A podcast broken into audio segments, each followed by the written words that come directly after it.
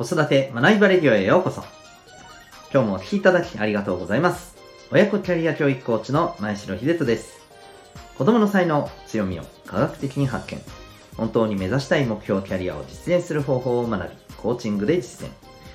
変化の激しい今、未来において必要な力を伸ばす。そんな親子サポートをしております。このチャンネルでは、共働き子育て世代の方を応援したい。そんな思いで子育てキャリア、コミュニケーションに役立つ情報メッセージを毎日配信しております。今日は第525回になります、えーワールドベースボールクラシックに乗っかった話題でございます。はい。えーまたこの放送ではママの笑顔が子供の笑顔につながる小5ベビーシッター施設長の小5さんを応援しております。はい、ということでですね、今日は、はい、えー ワールドベースボールクラシックで盛り上がってますね。昨日、えー韓国戦、ね、あの、序盤、えー先制点をね、取られて、えーおーさすがと思ったのもつかの間、ねえ、まさかあんな展開になるとはちょっと思わなかったということで、まあ今、非常にね、ノリに乗ってますよね。うん。で、僕はちょっとあの、個人的にはですね、あの、まあ多分僕だけじゃなくて多分、日本のほぼ、あの、ほぼ、ほぼって言うと言い過ぎかな。多くの方が多分魅了されてると思うんですけど、ヌートバー選手、すごいっすね。むっちゃおもろいと思って、めっちゃいいキャラしてるなとのね活躍ももちろんさることながらねあのキャラクターと彼が作ってるなんかチームのこの雰囲気というかね非常にいい感じだななんて思いながら見ております。でそんな中、えー今日は大谷選手の話をしたいと思います。なんじゃそりゃ。はい。あのねまあでも大谷選手もさすがですよね。あの投球僕本当にねちゃんとねテレビでねちゃんと結構あの時間かけて見たの初めてなんですけどなんかものすごい早って感じですよね。もう見ててもわかる。早い。こんなん打てるやついるんっていうふうに思ってまあ打つ人は打つんでしょうけどね。うん、まあ、そんなねあの大谷選手。で打ってもまあすごいしいやなんというかねもうこの人は何なんだと 思うぐらいのね方ですけれど、えーやっぱり大谷選手がこんな風にねなったのには、まあ、もちろん彼自身が持ってる、まあ、とてつもない資質才能というのもあるんでしょうけれどもやっぱり僕は正直それだけでね人がここまで伸びるわけではないと思っていてやっぱりこの、えー大谷選手がどんなね環境で育ってきたのかっていうところはねやっぱりね、あのー大きなとこなんじゃないかなと思います。まああのーそういうね、え今話題ということもあってですね、えっ、と、今日これはちょっと私が見かけた、えー記事なんですけれどもですね、はい。えっ、と、週刊現代の、まあ、ウェブサイトのニュース記事なんですけれどもね、えっ、と、大谷翔平の両親が我が子の前で絶対にやらなかった意外なことというですね、記事から、はい、あの、シェアさせていただきたいと思うんですけど、えっ、と、まあ、そこにはですね、様々な、うん、やっぱり両親と、この大谷選手とのですね、関わりの、まあ、あの、この、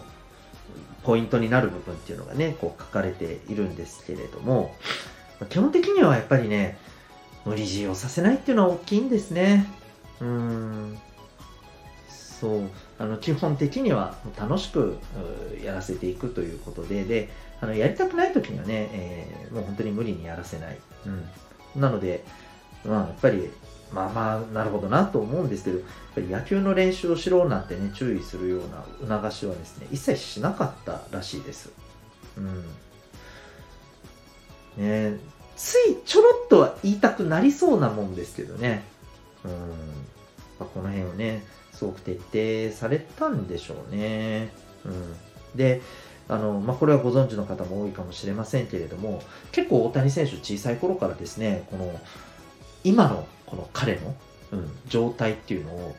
まあ、おそらくものすごく鮮明にイメージしながら日々を過ごしてたんじゃないかなと思えるくらい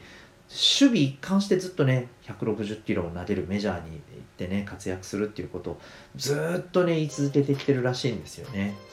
でそれをねあの本当に、えー、素直にね、えー、こう彼がその自分の言った言葉を本当に素直に自分で受け止めてそしてその通りにねやっぱりこうそこに向かった、えー、やるべきことっていうのを一つ一つこなしていくようなね、えそんな環境をね実はもうこう陰で作っていった、え大人のね、えやっぱりお一人というかお一人じゃないですけどね 大人の、えまあこの大事な存在の一つがね、やっぱりご両親なんだろうなと思うんですね。うん。まあ、あの、大谷選手というとね、特にあの、マンダラチャートでのね、えー、この目標達成っていうところが、すごくクローズアップされがちなところで、もちろんそこも大事だと思うんですけど、僕はやっぱりこの、もっと根本的なというか、えー、普段からのこの、彼が過ごしている環境をもっと言うと、その、えー、そこを包んでいた空気感っていうところがね、非常にね、大きいんじゃないかなと思います。で、あの、今日ね、一番これは、まあ、わーと思って皆さんにもシェアしたいなと思うのが、実はですね、もう一つこの大谷選手のご両親が、えー、結構徹底されていたんですかね、これね、えー、大事にしてたことがですね、えー、お子さんの前で夫婦喧嘩をしないということだったらしいんですよ。うん。やっぱりそれをすることによってどうしたってやっぱりこう子供としてはびっくりするじゃないですか。これ僕の経験でもそうなんですけれども僕が小さい頃にまああのめったにはないんですよね。まあちょっとね小競り合う程度はね たびたびありましたけどやっぱりね大丈夫かって思うぐらいの喧嘩になったことはあの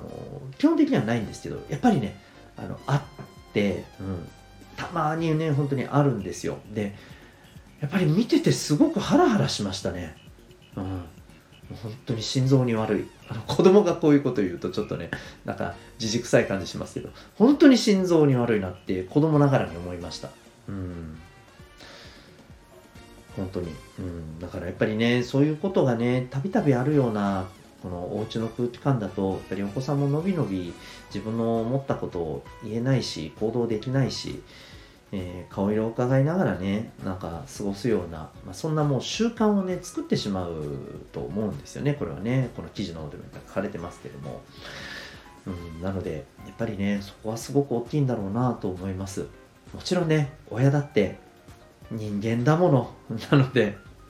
そりゃあね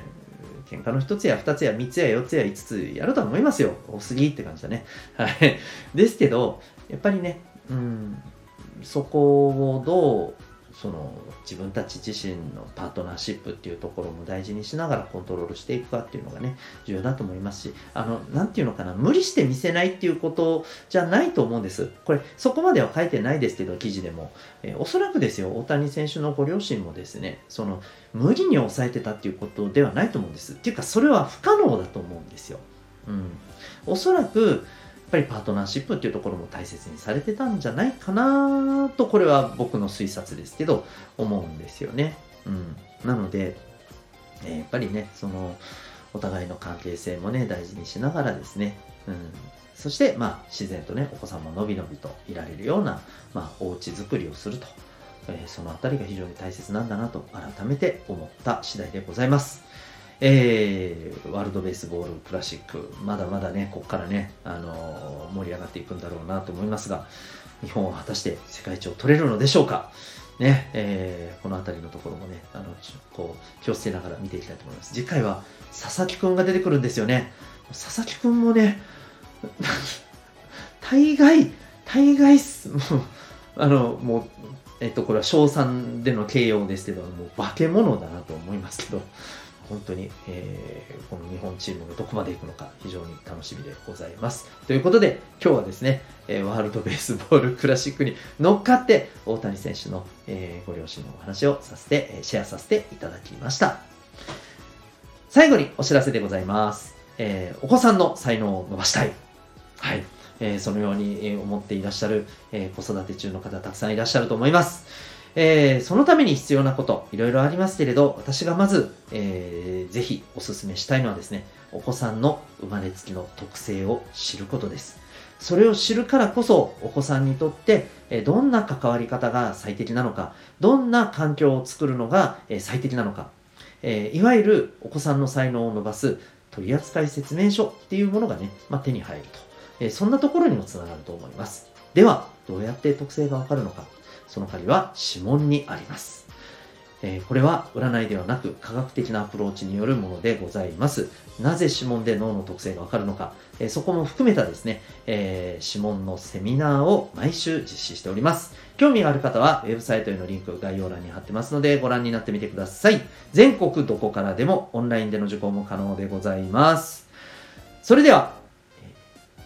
また次回の放送でお会いいたしましょう。学びよう一日を